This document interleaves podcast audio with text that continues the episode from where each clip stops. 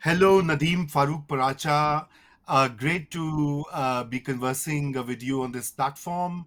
Uh, let's uh, talk about uh, you know this phenomena of cult and this love for strong men that we are seeing in Pakistan after the ouster of Imran Khan from office, and we see it in other in other countries as well. So, Nadeem, what what do you think? I mean, why is our our the, the the social media bubbles and our affluent uh, middle classes so hooked to, to, this idea of uh, of a strong man messiah what's going on Thank you, Raza.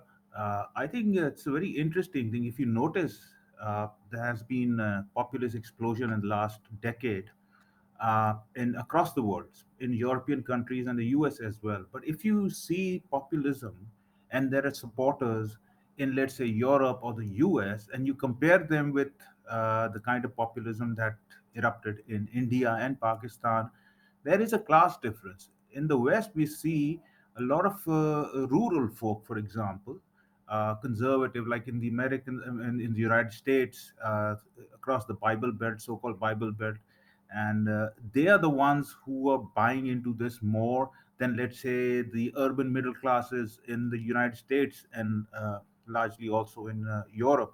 But in India and Pakistan, we're seeing that uh, this is being acted out by uh, quite well-to-do urban middle and upper middle income groups. Why is this happening? I have a bit, bit a little theory. I've been investigating this phenomena for quite a while now. Why is this so? Because if you see, uh, our middle classes compared to the classes below are not doing all that badly as such, comparatively speaking.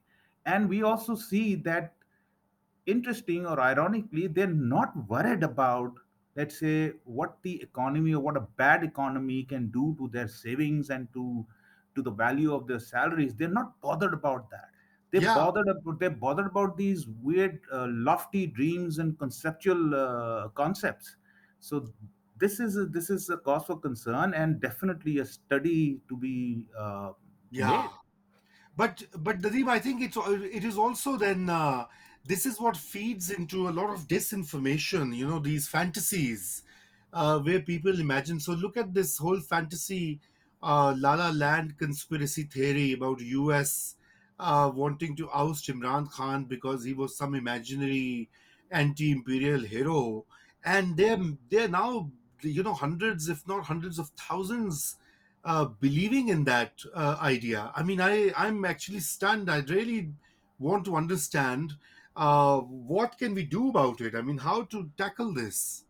Uh, Raza, as you remember, I recently wrote for your uh, website, Friday Times, a piece called uh, Difference Between Conceptual Reality and Empirical Reality. Yes. So, usually, what happens is strongmen or, or messiah or cults, whatever, they drive their followers into a conceptual reality which has really nothing to do with the reality we engage with every day, with everything things with our senses.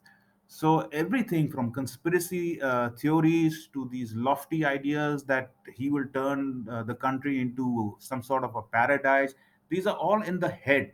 These are all in the head, and uh, they they give th- these conceptual realities also inform or form identities. Especially our middle classes, unfortunately, have not been able to form any political identities for themselves because they refuse to become part of a genuine electoral process, which they believe is very corrupt. So either they end up in the on the laps of dictatorships, uh, dic- dic- dictators, or they create this sort of a person or start following a person, start Uh, uh, imagining him as some sort of a messiah who informs their identity, who forms their identity, and his fall is like the collapse of that ident- identity that they adopted, and that's why we see so much panic and jitteriness in them. Yes, exactly. There's the there's this sense of panic. That's what I've been also noticing. But I think there's also another point that we need to really remember about this particular class. I mean, it's also in Pakistan, you know, two generations have been, you know, deliberately depoliticized. You know, they have been brainwashed to accept messiahs, dictators as some glorious characters. There's an anti politics culture, anti politics narrative.